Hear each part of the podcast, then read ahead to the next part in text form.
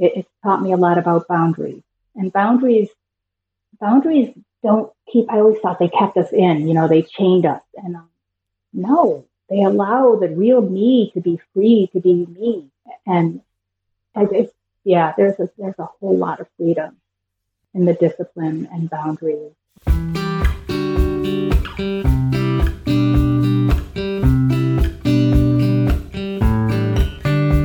Hello, and welcome to the Emotional Expedition podcast. I'm Meg Thomas, and if you want to live a more open hearted, magical life, it all starts with your emotions. This podcast will take you on a journey, helping you to better understand, express, release, and heal your emotions. Let's get exploring. I am so excited for today's guest, our very first guest.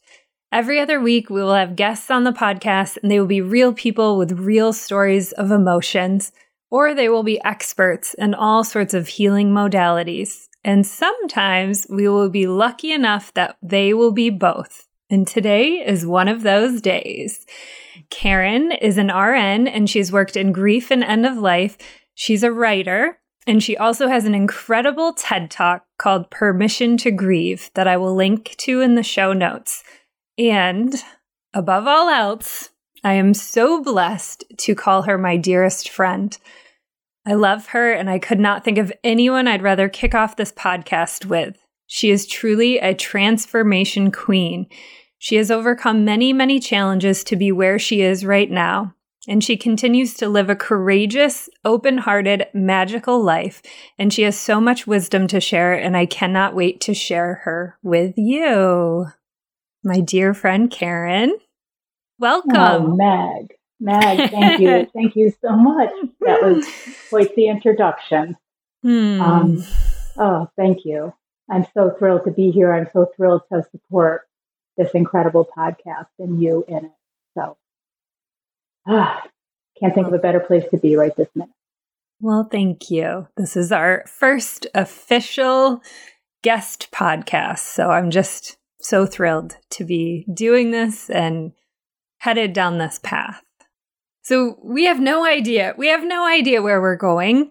This is our emotional journey, and both of us are very intuitive, and we will follow those intuitive, magical nudges that will lead us down to the conversation that is meant to come to life today.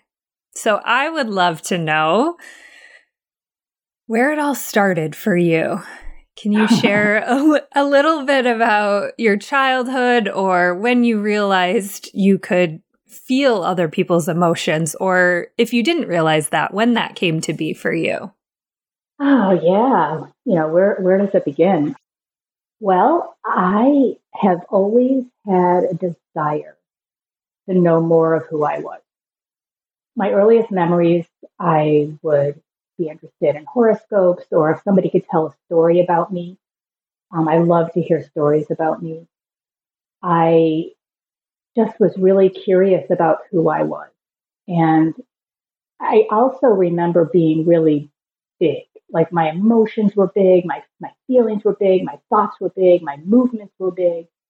And um, I think I got a lot of nonverbal, nonverbal and verbal. Dissatisfaction dissatisfaction comes to mind. Like it was just too much for people.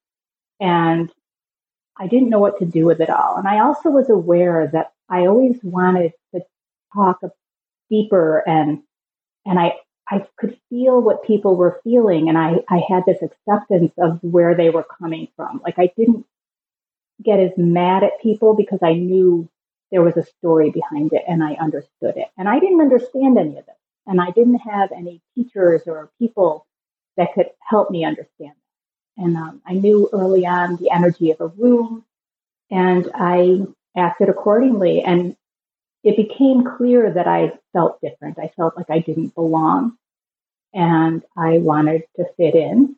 And I felt like it was a secret. And something I've learned over the years is we're, we're as sick as our secret. And I started hiding in food. I found comfort in food. I didn't know that at the time, but I found that food kind of soothed me. It became a friend. It became a confidant. It became a lot for me. And with that, I began sneaking on food and became the lying. And there became a lot of things around all that. And I started lying about who I was, lying about what I was doing. And, and that became a way of, of living. And, you know, when I was 13, when I was 13, my mother died. My mother died. It was on Easter Sunday, and she died of a heart attack. I'd say it was suddenly, suddenly in the fact that we didn't know that she had any heart issues. Um, but she wasn't feeling well the night before. And in the morning, she died. And I was 13. My sister had just turned 17, and we were just lost. And, you know, pretty soon my sister went off to college. My father didn't know what to do with me. Nobody knew what to do with me. 1977. We talked differently then. Um, we didn't investigate the feelings of what we were going through. And, you know, I was immediately put into therapy, which I kind of liked because I could learn more about me. And, but I, I, I didn't trust her. Um, I didn't trust her and I didn't trust the process. And I didn't know how to label the emotion.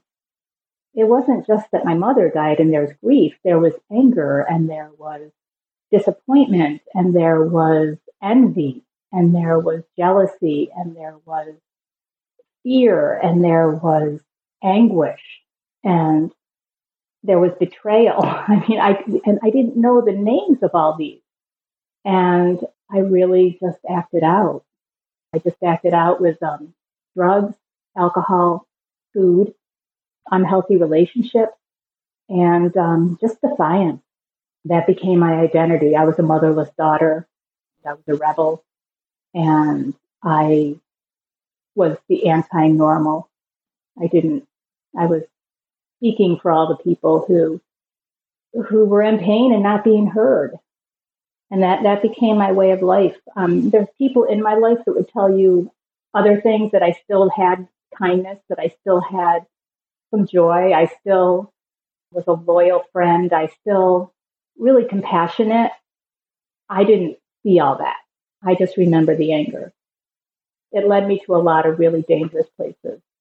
And, uh, you know, recently I was listening to uh, Viola Davis's book, and she has a new memoir out. And um, she was talking about, and I'm probably misquoting this, but this is what I heard, was she was talking about healing the, the little girl, you know, the little girl who went too much. And I have spent so much trying to heal that little girl. And the therapist said something to the effect of, that little girl was scrappy like she did what she had to do to survive. Like she wasn't thinking like, what do I need to do? She just did it. She survived. And, you know, it's the person I am today that has had to do a lot of healing. That little girl, you know, I just have to let her know that she was loved and she is loved. And I, and I do that and every single day. And so yeah, I just went on a search um, of finding out who I am and how to heal and and how to be a better version of me and what my truth is and and learn to be to be heard without I learned young that negative behavior got attention a heck of a lot quicker than positive. Yes. If I wanted to tell something wonderful that I did, it could be just a minute. I'll be right with you. But if I just said, Hey, I just dumped this all over the place, they'd have to react really quickly. So I learned that really young. And so as I got older, I wanted to find a way to not have to be reckless and um, risk taking. And ultimately, I got into recovery. You know, I got into recovery first with food and then five years later for alcohol. And I've been sober now for 15 and a half years. And, you know, I do believe it's the grace of my higher power, the power of working the 12 steps, but also my willingness to do it. I believe that. And I, and I've just gone from there. I've grown, I've healed, and I've, I think I've helped others. You've definitely helped me. So thank you for, for sharing that. Do you, do you believe that that 13 year old little girl that all of the ways that you were sharing you dealt with that moment, would you say it was numbing your emotions or bypassing them or stuffing them down? Like, were you still experiencing the emotions emotions or or were these things helping you to numb yourself from feeling so much? I think both. You know i think that's a really good question. I definitely numbing i think for me the addiction of the food the drugs the alcohol the relationships all of that i think in a lot of ways it numbed what i was feeling although i was still feeling i still was feeling big um, I could, but I think it protected me as well. I wasn't ready to really understand what I was going through. And I, so I think in a lot of ways it did kind of, it buffered because my mom was the buffer. She buffered me from the real scary things in the world. And now she's gone. And I, I replaced that buffer with other things just so everything wasn't so scary. But the truth is, it was still scary. Mm-hmm. But yeah, definitely numbed it. It was too big. It was too much. And I didn't have the language or the tools to deal with it. You know, I could name it, even if somebody told me what it was called. Now what? What are the tools? Yeah. And for me, talk therapy wasn't enough. Mm-hmm. I think it's important, but it wasn't enough for me. How did getting into recovery help heal you? Mm. You know, I went to my first AA meeting when I was 17. I was in a situation and I was kind of forced there. And I'm listening, and I felt like these were my people. They spoke a language I truly understood. But I'm thinking, well, I wonder if there's something like this for food. And I asked somebody about that, and they said no. Well, there was, but she didn't know about it. And at that point, I, I yeah, I had problems with alcohol and um, it definitely was an issue, but food I felt like was a bigger one. And I was not prepared to be a 17 year old without drinking like every, you know, with everybody else. And, you know, ultimately I did find the food. I went to my first um, Overeaters Anonymous meeting. It was 1985, my second one in 1992. and then mm. I hmm. finally went and stayed. It was 2001. And when I walked in, these people just, they told my stories you know, they understood the insanity of what I was doing. You know, I had hoped that I can just figure out why I'm doing this, then I, I can do something different. And that wasn't working. It, the fact is, I just am. It's just addiction. I, I, think I was born with it, and I think I honed it over the years. That's just my story. Mm-hmm. Well, how it helped me are, uh, were the steps. I had to learn that I wasn't in control, which was really hard. It's still hard. I mean, come on, we kind of all want to have some control. I had to learn there was a power greater than myself that could help me, that what I was doing was insane. And, um, and I had to, I had to let that higher power help me. And then I had to take accountability for everything that I've done. You know, I had to really look at who I am, what my part is, my side of the street. I couldn't blame other people anymore. I couldn't blame my mother's death and my father's inability to handle me or relationships or even like God. You know, I couldn't blame anybody but me. I had a, not even blame, but I couldn't point fingers at other people for my pain. I had to become responsible. I had to become responsible for myself in, in a different way, in a different way. And it gave me the tools to do it. And it gave me the people to do it. Like they, people who came before me showed me. And my secrets could come out because nothing I said other people had already either done it, heard it, been there, and it, it was safe. Yeah. Why do you think that you were able to go, like, dip your toe in the water for this thing that would ultimately help you, but then it took you years to go back before you were really mm-hmm. ready to say yes? What what was that process like? Well, it was scary. You know, I was I had proven time and time again throughout my life that I was incapable of moderation of any kind. I had proven that I couldn't eat healthy. I had proven that I couldn't have one drink. I had proven that I could not be in a healthy relationship. I had proven so many times that what a failure I was. Mm. And I would see people in here like getting it. And yeah, they told the story and some of their stories, you know, sounded like mine and but they they they had something more that I didn't. And I didn't want to fail. I didn't think I could do it, but I loved the language. I loved the language. It, it really spoke to me. And after spending years of my life, I mean, I tried on every religion. I have tr- like mm-hmm. tried it all on and none of it fit. There were pieces of it I really liked. In each one, there was something, but overall, it didn't resonate. And, and walking in here and hearing the freedom to define my higher power, um, the tools, and then somebody to walk through it with me. I mean, I didn't just was given tools and said, "Here, go ahead." It was like, "Here, let me walk through this with you and and show you how how it's done." But I wasn't ready. I wasn't ready to be that person in recovery. Who would I be? Like, who would I be if I could truly own all my truth? Like, who would I be if I wasn't shoving everything down. You know, I just, I, I was so scared of, of recovery and who, what that would look like for me. As much as I, I desired it, as much as I craved it, I, I was more afraid of it until I wasn't. Hmm. I'm hearing a lot of even, I would use the word grief if that resonates with you, of letting go of who you were, right? That this mm-hmm. process mm-hmm on your becoming, you had to let go of so much. All of the ways that you were living in order to take that next step. Does that feel like grief for the old self as well?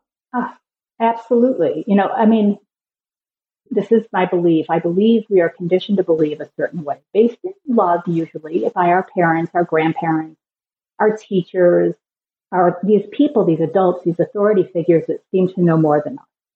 And they tell us what to think, to, to believe, and, you know, how to see things. And a lot of it doesn't align with who we are individually. And so I had to peel all those layers back. And I was really scared. What if what I find wasn't that beautiful little essence I thought it mm. really was? Like that I once remembered. And there is there is a lot of grief of letting go, even though it was like doing more harm than good. My food became my friend. Hmm. You know, it was my best, it was the one thing I could count on. You know, alcohol just became a place I could go to. They were reliable. And I have to say goodbye to them. So there is the grief of even them, like, bye guys, you know, I, no more. You know, I hmm. just, um, it just there so there's grief in those relationships. And there was grief in the relationships i made and the lifestyle living. Yeah. They're gone too. My way of thinking i mean all the things that i had protected myself with they're gone. So yeah grief grief was an definitely an over an overlying part of everything that i did. And and sometimes still do. Yeah. Thank you I think you speak so beautifully to a very universal challenge that that everybody experiences, which is like knowing the things that could help you and being so afraid to go there, right? And the courage that it takes to ultimately be able to accept the help in whatever way or whatever form that is, right? It's like whenever I see somebody coming into a yoga class for the first time, there's a vulnerability there, right? There is, there is a, oh, I'm doing something new. And that takes such courage to be able to, to go down that path. What would you say your relationship is with your emotions now. So now when you experience big mm-hmm. emotions after being in recovery for so long, you no longer can rely on the ways that you coped and moved through the world before. So now what is it what does it look like for you? It's interesting. I when my dad died, he died 10 years ago. And I had the um, opportunity to help him the last five months of his life. And I got to spend just some real quality time with him in conversation, which my dad was not a person that shared deeply about anything. And he, this wasn't different, although I did get a few, few little nuggets out of him. And it was just, it was really, it was a beautiful death as far as a death could be. If a death was going to be beautiful, this was it. And, you know, we said there was nothing left unsaid from him or from me. You know, back when I was a teenager, he had to change the locks of the house. He didn't trust me. And at the end of his life, he trusted me more than anybody in the world. And when he died, I'm not going to go into the whole thing, but it was just like the alignment of it. It was beautiful. I felt at peace. And shortly after he died, maybe a couple months, I found out there's other reckless things I can do other than drugs and alcohol and food and all these things that I had taken care of. I, and I, I found out, I, I saw myself, oh, there's still other things in this world that can numb the pain. And I, and I had to, and I did go that path for just a minute and I became aware and I, and I, I made a decision that I need to feel this. You know, I need to feel all of it. And I today am not afraid of my feelings, my emotions, or any of that um, because I have to feel them or they will come out sideways every single time. I will be shown something a lot harder than what it would be to feel them. And they, they never, once I allow the feeling to really feel them, whether, and then to feel them, I might feel them in writing. I might express it in writing. I might express it in conversation with people that I trust. I may um, just do some meditation. It, it was funny. I was feeling something really hard, and a friend of mine suggested I sit with it. And I was like, no problem. I'll sit with it. Sure, of course. 15 minutes. And um, two minutes in, I got a brilliant idea to write a letter. I always believe in writing um, letters to and from my emotions. And so I popped up and I'm like, brilliant. I sat down and I started writing and then it hit me. I didn't sit with it. Like I sat for two minutes and I had a laugh. Even though it's something I'm aware of, I still don't do it perfectly. I just know I have to do it in a messy way then. Like I have to just, dancing helps me. Like I love to dance it out if I'm feeling something. So there's ways, whatever it is, and I need to go to somebody who doesn't want to fix it. That's really important. Hmm. You know, and I have a group of people in my life. I know who can give me what. And I don't, because our feelings don't need to be fixed. They, they just need to be felt and they need to be honored. And, um, and what I'm getting better at is naming them correctly so I can express them appropriately. No, I love feelings. I was talking one time and I said something about being sad. It was around the anniversary of my mother's death. I'm, I'm thrilled that I can say that today, that I'm sad. Whereas before, it's like, oh, let me shove this feeling down because I'm so sad. But I wasn't feeling the sadness. And um, this person I was talking to said, well, I, I hope you feel better.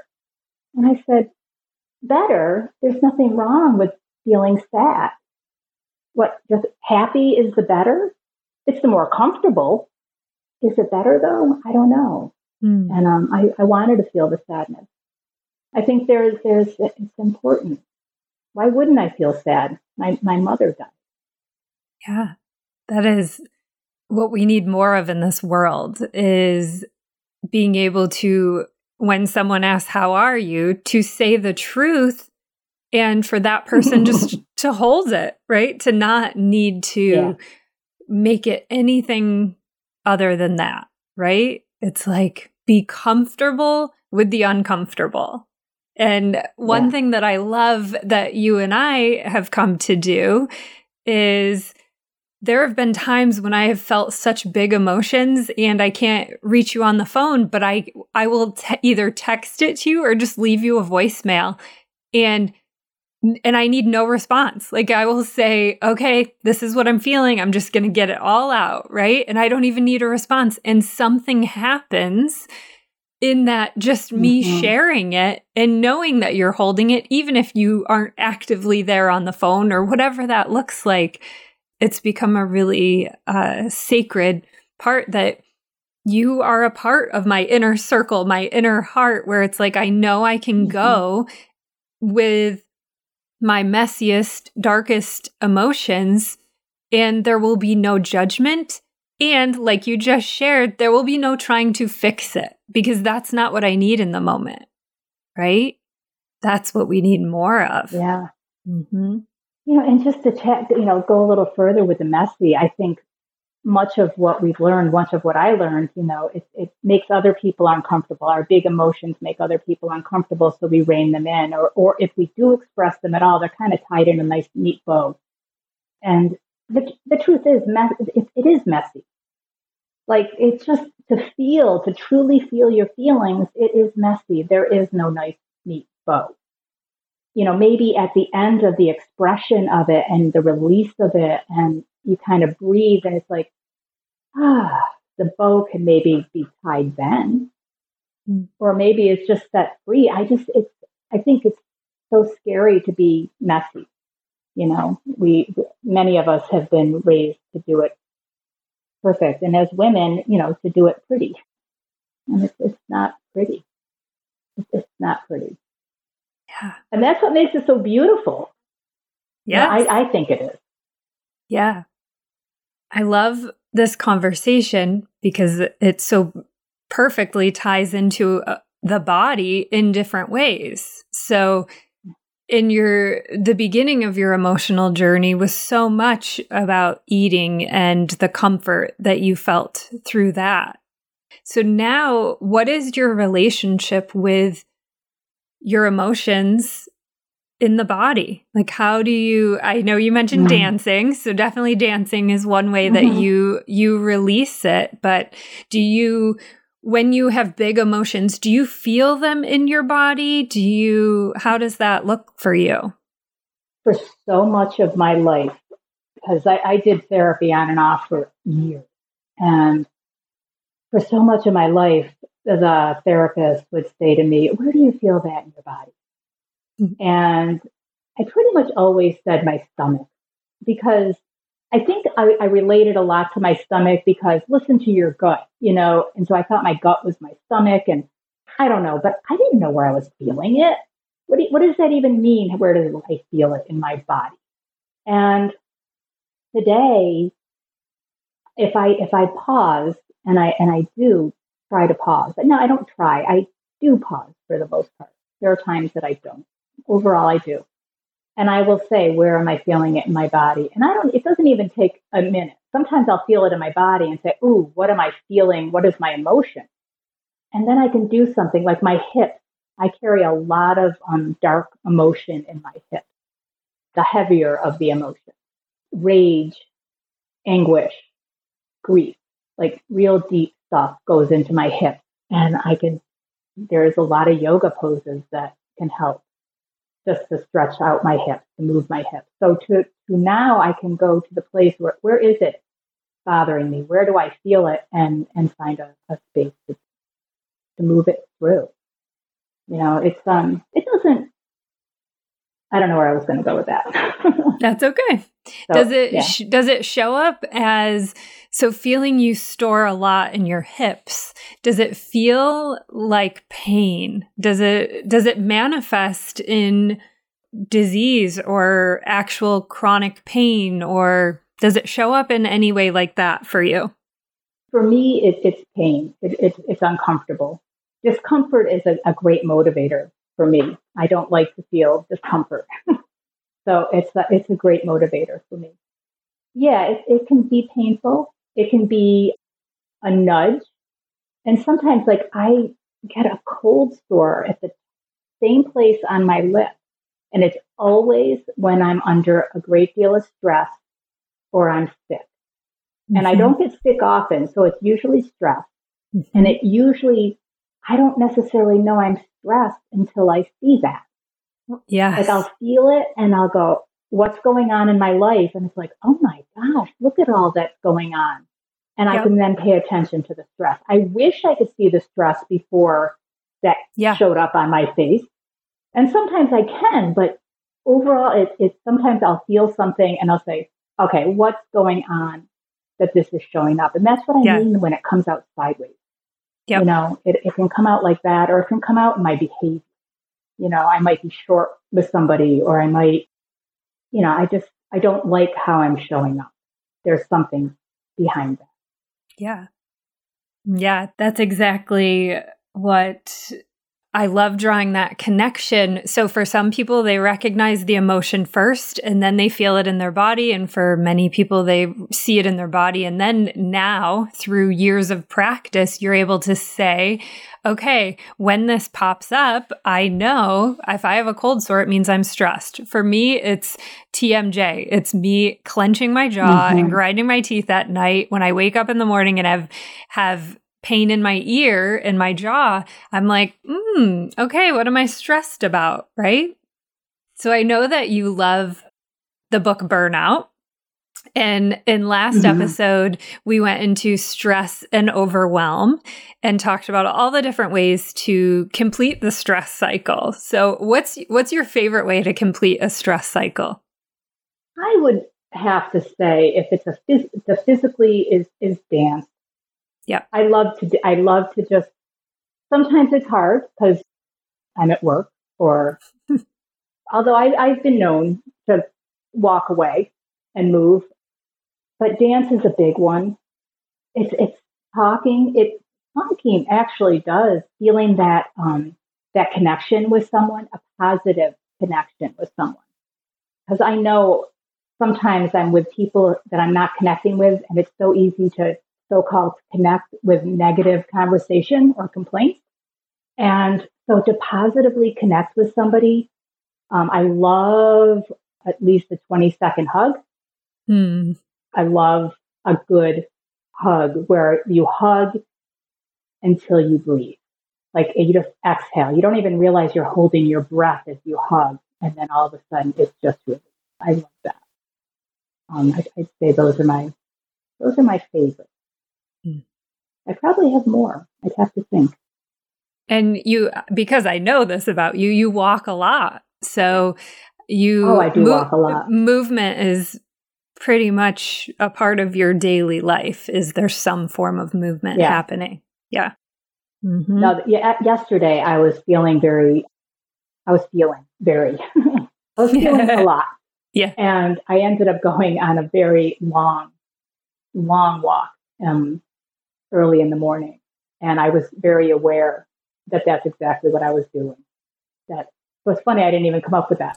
Yep. That uh, that's exactly what I was doing. I needed to release. And and sometimes when I walk, I'll even I'll shake my hand. There's a lot in my I I better I, I shake my hand just to give it an extra boost or something. I don't know. It just feels right. Yeah.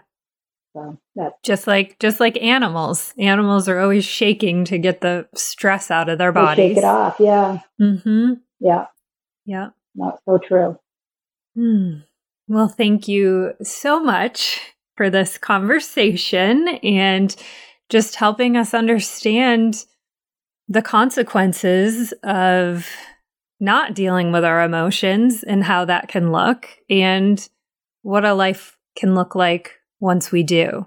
I think I have one last question for you before we get to our rapid fire questions, which is you have taught me that within the discipline, there actually is freedom. And I remember the first time mm, you saying mm-hmm. something of that sort to me and i was like no I, i'm i am not on board with this i do not get this i do not understand this but now that I've had to have a much stricter diet, I don't even want to use the word diet I, because it's not it's not in that way, but it's it, it, in relation to what I eat. I've found that there's actually a freedom because I don't feel sick or I don't get sick in relation to any gut issues. So, can you talk a little bit about the freedom that actually can live within the discipline. Absolutely. You know, a lot of people have mentioned, I'd say they, they that have mentioned this to me. I mean, I eat a very structured food plan and I have for 15 years now. I weigh and measure my food. I commit my food. I know what I'm eating every day. And it seems very like rigid. But for me, because I have spent so much of my life thinking about food, am I eating too much? Am I eating too little? Obsessing about food, not being present. Now I just, you know, I put my food in the cup and I call it a day and I don't have to give it another thought when it's time to eat. I eat it and I get to be present in my life. It gives me that freedom to truly see what's in front of me and have conversations and be able to listen and hear the person rather than wonder if they're going to finish what they're eating. You know, mm-hmm. I mean, it's, it was my mind could go crazy and there's just a quiet in that, you know, and just that discipline. I mean, I have other disciplines. I write every day. I talk to other people every single day. I make three phone calls to other people doing the work that I do. You know, I really stay connected. I, I prayer, meditation, just quieting myself down. It gives me the life, you know. I always hid in the noise. I hid really deep in the noise. And um my my spirit craves quiet. Like I love the quiet. Mm. And and sometimes I still have to work that through because I can be so disciplined and structured in parts of my life. There are other parts of my life, and, and I say I, I kind of wear want to wear it like a, a loose garment. You know, I just want to like flow with ease, and I don't want to be structured in every part of my life. Mm-hmm. And I don't have to be. It, it's taught me a lot about boundaries, and boundaries boundaries don't keep. I always thought they kept us in. You know, they chained us, and um, no, they allow the real me to be free to be me. And I it's, yeah, there's a, there's a whole lot of freedom in the discipline and boundaries and, and honoring what our, what our, what we need. I thought I was going to be able to leave it there. I should never say this is the last question. Lesson learned from me. so now I have one more question because you brought it up in there.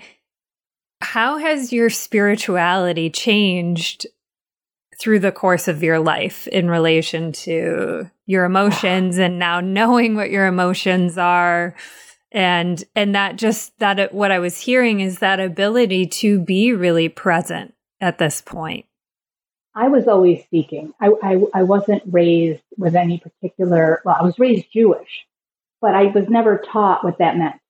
So i was always seeking. And my parents gave me the freedom to seek. I could go to church or any place with other people, but over the years, I, I really I sought. And and it wasn't until I, I came in, as I mentioned, you know, working the 12 steps, it was encouraged that I define what I want higher power. And I tend to call that higher power God when I'm in company because it puts shape and understanding. I, it's just my higher power. It's, it's the universe. It's the divine energy. I've learned in faith and footwork like I truly believe in the magic of what is ours and what can be ours. I believe it because I've seen it. And I don't believe in coincidences. I used, you know, we say that all the time. It's coincidence. No, it's, it's so much more than that. I believe in, in, I rely on the miracles and the magic. Um, it's brought people into my life. It's brought healing. I don't think it just lands in your lap, although I've had a few things happen in my life that were not my thoughts. They were just came in and I followed them and it took me down a path, but I had to do the work. I don't think we're just given things. I think we're shown things and it's up to us to then follow through. I, I really try to keep an open mind and an open heart to that because I've missed so much in my life. Just ignoring all those signs, you know, just ignoring them all. So I, I, I choose to believe in something magnificent. Mm-hmm. And um, it makes my life better for it. Oh, thank you. Now we're ready for some rapid fire questions. So, what is Bring it. What's your favorite book? My favorite book. You know, I'd love to say so. I don't know what I'd love to say. So, my favorite book, I'm going to say I'm going to name three, mm. and I don't know if they're my favorites necessarily, but they're books that I reread many times over because they give me what I need. One of them absolutely is The Big Leap by Gay Hendricks. I have read that probably, I don't know, five or six times. and I am sure there are many more to come. It's just something that um, it, it tells me about my upper limit and how to push through it. And it just reminds me, and I need to hear it because I do forget. I do forget. So I do need to remember. Another one is uh, Change Your Thoughts, Change Your Life, Wayne Dyer. That one is a definite reread. I don't know how many times I've read that. Um, I tend to listen more than read, but yeah, that book, it, yeah, Change Your Thoughts, Change Your Life. It's right there in the title. And another one that I, I go to a lot, and I just actually reread it, like I think I finished it the other day, is Outrageous Openness by Tosha Silver. And it just reminds me of, yeah, it's just like, it's all right here. It's all happening. Like the magic is real. The hmm. magic is real. I love all of those books. Those books are all in my top yeah, favorite books too. What are you currently reading? Mm, what I'm currently reading, I usually have a couple going. Usually there's some fluffy kind of novel that's kind of fun and relaxing. I don't have that going right now. So what I'm reading right now is, and it's the second time I've read it, it's The Spirituality of Imperfection. And I don't have the name of the author with me. Um, there's two authors, but Spirituality of Imperfection. And I don't know, there's something this time reading it that's just opening me up in a way that the time is now. You know, you asked earlier, why not then? Why later? And, you know, I don't know why, but the time is now. And this book is just brilliant. Mm, I am adding that one to my list. I have not read that yeah. one, but it is, it's in my Amazon cart. So, yeah, so good. So good. And what is one thing you know for sure? Ah, well, there's a lot of freedom in saying, I don't know, which mm-hmm. I never knew until I started saying it.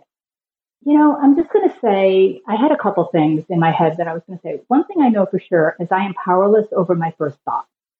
I, I, I am powerless over my first thought. There are things that pop in like uninvited and they just show up. I am not powerless on how I respond. My response to the world is up to me.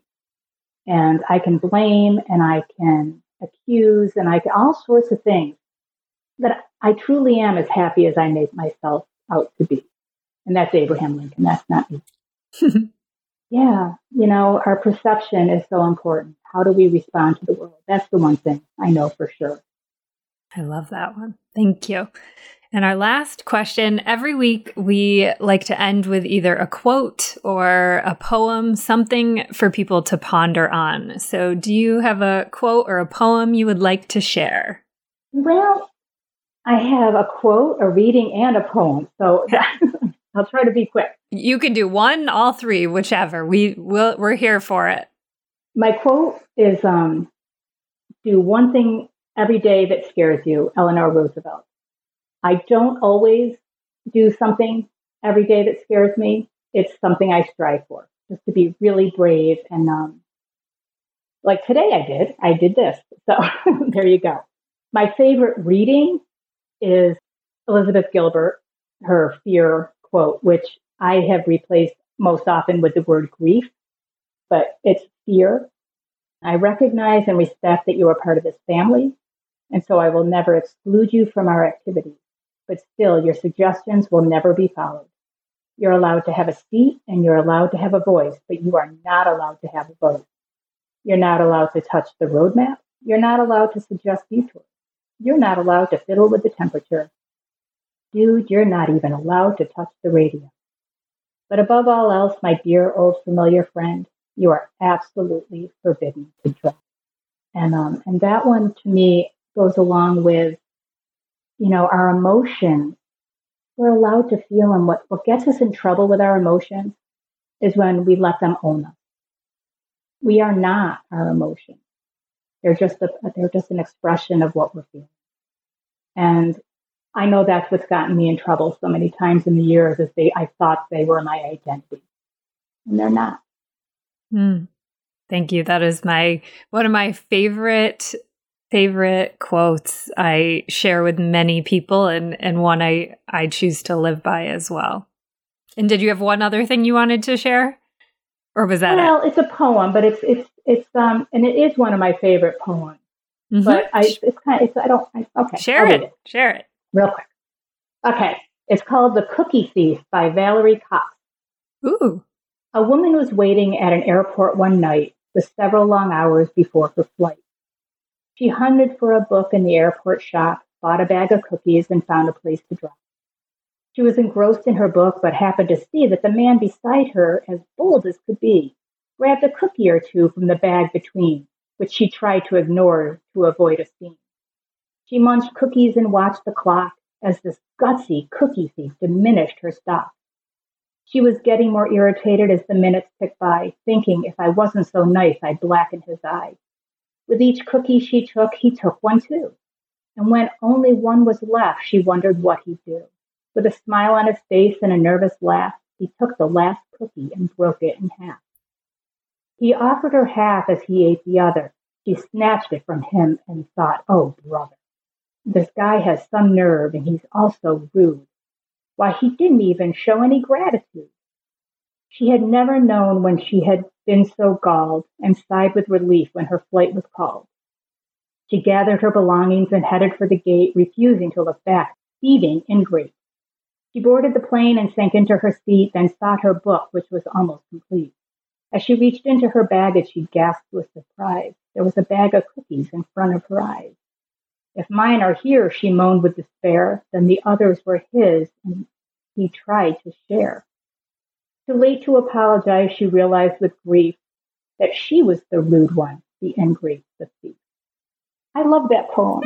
Just, we just never know the whole story. We never know the whole story, you know. Yeah, I've never heard that poem so, before. Yeah. That's awesome. Yeah, I love. It's, it's just one of my mm-hmm. favorites. Hmm. Yeah, I love. I'm going to be thinking about that one for a while. So, well, thank you. Yeah, we just never know the whole story. Hmm. We thank don't. Thank you. And here's to our first interview, and I'm sure we will meet again for another interview. So Thank you Absolutely. for being our first guest, guinea pig. Oh, Meg, extraordinaire. So All right. Love you. Thank you so, so much. Love you. Bye. Thank you so much for tuning into the episode, and I hope you enjoyed it as much as I did.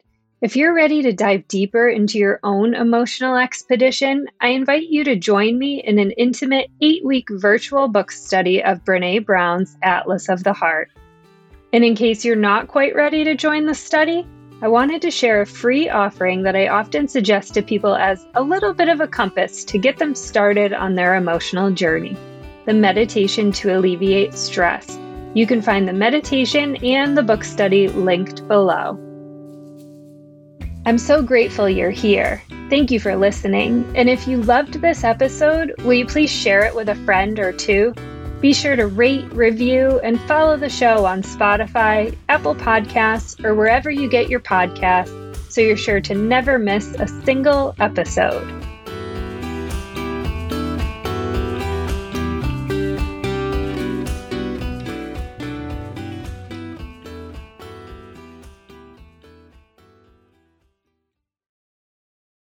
This podcast is part of the Sound Advice FM network. Sound Advice FM Women's Voices Amplified.